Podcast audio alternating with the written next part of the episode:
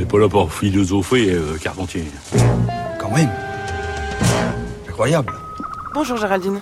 Bonjour Adèle, bonjour à toutes et à tous. Vous nous parlez d'un ouvrage critique aujourd'hui. Doit-on se passer de la critique, de faire des critiques et de tous ces critiques qui se réunissent, écrivent, jugent, tranchent, se cherchent, énoncent des règles et des sanctions, éclairent ou expliquent les œuvres? C'est la question que pose cet ouvrage collectif intitulé Post-critique sous la direction de Laurent de Sutter. Et c'est une question vertigineuse, un cercle qui n'en finit pas de tourner sur lui-même, un serpent qui peut se mordre la queue. Écoutez plutôt le genre d'interrogation que l'on en vient à se poser. Qu'est-ce qui est critique en crise dans la critique. Être critique revient-il à critiquer des normes et c'est un comble au nom d'autres normes? La critique ne revient-elle pas paradoxalement à mettre au même niveau tout et n'importe quoi plutôt qu'à hiérarchiser et discriminer? Comment critiquer la critique sans tomber dans les travers que l'on critique? Peut-on sortir de la critique sans pour autant faire une critique de la critique? Toute critique doit-elle être foncièrement critique Mais est-ce encore de la critique si elle n'est pas critique? Ou encore, quelle différence entre, par exemple, les penseurs de la théorie critique et les critiques des émissions de critique vous n'aimez que les films qui ont 3000 entrées. Moi, j'aime les films qui ont un million d'entrées quand ils sont bons. Or, celui-là est un film qui n'est pas mauvais. il est mauvais. Non, il n'est pas mauvais. Il n'est pas très bon. Il n'est pas mauvais. Le cerveau aura beaucoup de succès. Et je, et je m'en fous comme vous. Eh ben mais il est tout de même important de dire aux millions d'auditeurs de Paris Inter et non pas Vous avez aux tort 500 d'aller voir Uri. non Là. pas Ça a été 500 dit. personnes Non, qui sont dans cette dit. salle. Ça, c'est du terrorisme Il faut leur dire, vous pouvez aller.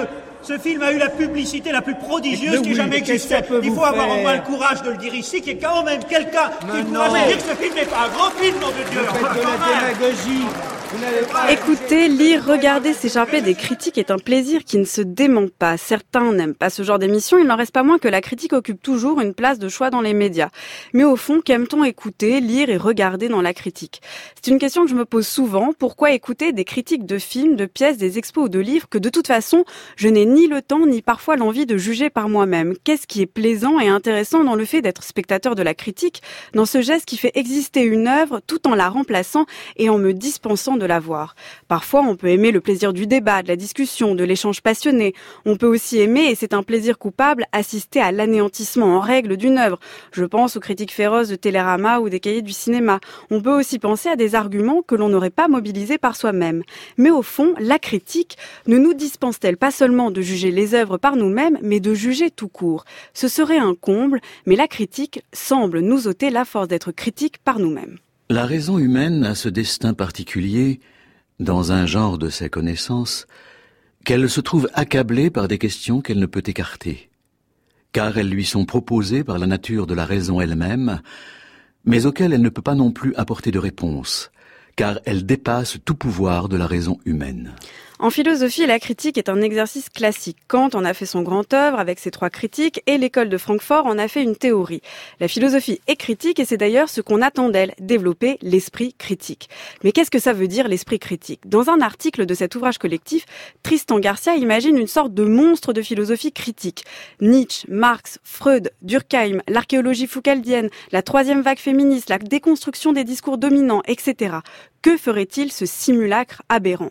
Eh bien, il ferait ce qui a lieu aujourd'hui, il produirait une synthèse bouillonnante de critiques qui font exister les, œuvres, les objets et les sujets, tout en les faisant disparaître derrière des avis, des dévoilements, des jugements. Il produirait un système de critique qui, par sa plénitude et ses tentacules, échappe aux nuances que devrait opérer la critique. En lisant cet ouvrage, on est frappé par ce constat unanime. La critique n'est pas capable de produire ses propres outils pour se critiquer elle-même, mais on est aussi frappé, moins par la véhémence critique à l'égard de la critique elle-même, qu'à ce fond hospitalier, attachant, compréhensif qui transparaît en fait à travers chaque contribution. Conseiller un film par amitié, penser avec l'art, faire exister les œuvres, aimer Nietzsche serait une autre manière de critiquer.